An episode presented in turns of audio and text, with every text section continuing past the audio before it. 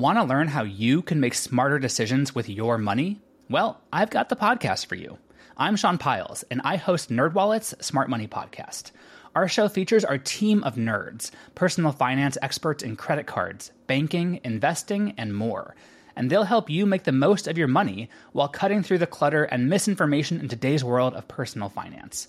You'll get clarity on strategies to help you build your wealth, invest wisely, shop for financial products, and plan for major life events.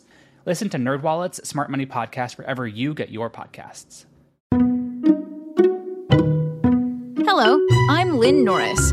Here's your daily tip from the experts at Real Simple. The Six Mistakes You're Making When Grilling, according to a pro, by Betty Gold. Grilling is an excellent fuss free cooking method, and quite frankly, we'd rather not make meat, or fish, vegetables, or fruit any other way in the summer.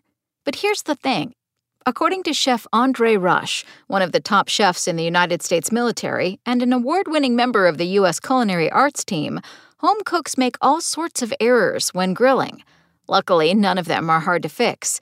Here's the chef's expert advice on how to barbecue better with lots of time saving benefits to boot. 1. Choosing the wrong type of grill method.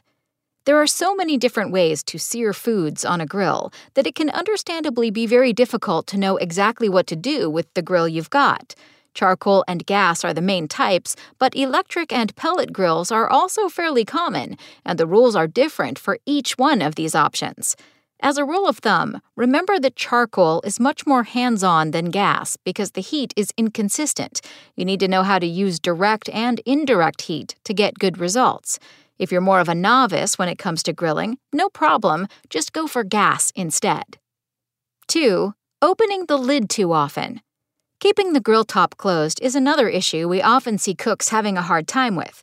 It's in our nature to keep checking on what we're cooking. Just remember that your grill is like an oven, and every time you open the lid, heat escapes and the temperature drops dramatically. It's especially important to keep the grill top closed when you're cooking for a short period of time. 3.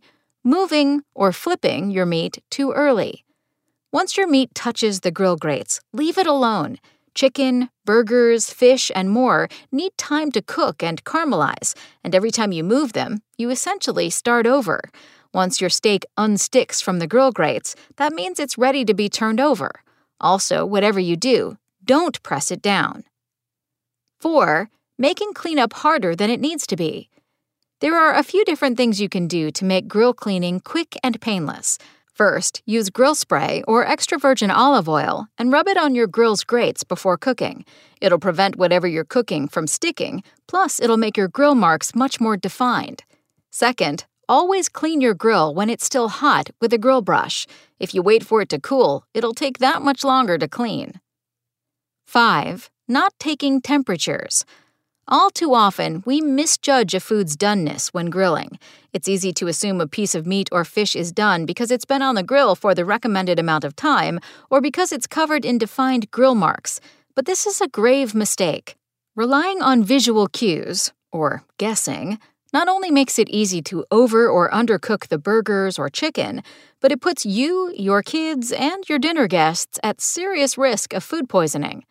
The only way to know for certain is to enlist the help of a food thermometer. When inserting, make sure you put it into the thickest part of the meat to take its internal temperature. It's also important to know what the recommended cooking temperatures are. You can find those at realsimple.com. 6. Assuming all vegetables cook in the same amount of time. When grilling delicate foods like vegetables, there are a few things you can do to ensure they come out exactly as you'd like them to. First, Get a vegetable rack you can stick on your grill. It'll deliver the same results as the grates will and help you keep everything contained. Second, don't cut your veggies too small, especially if you don't have a rack. The small sized pieces will either fall through the grates or cook too quickly, or both. Third, and most importantly, remember that not all vegetables cook at the same speed. If you like to take everything off the grates at the same time, try to cook similar vegetables together only.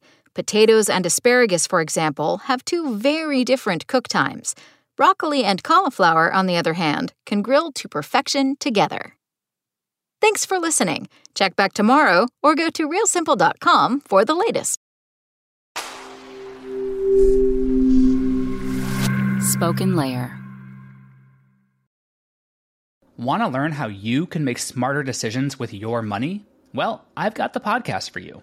I'm Sean Pyles, and I host NerdWallet's Smart Money Podcast.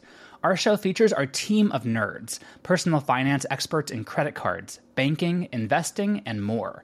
And they'll help you make the most of your money while cutting through the clutter and misinformation in today's world of personal finance. You'll get clarity on strategies to help you build your wealth, invest wisely, shop for financial products, and plan for major life events. Listen to NerdWallet's Smart Money Podcast wherever you get your podcasts.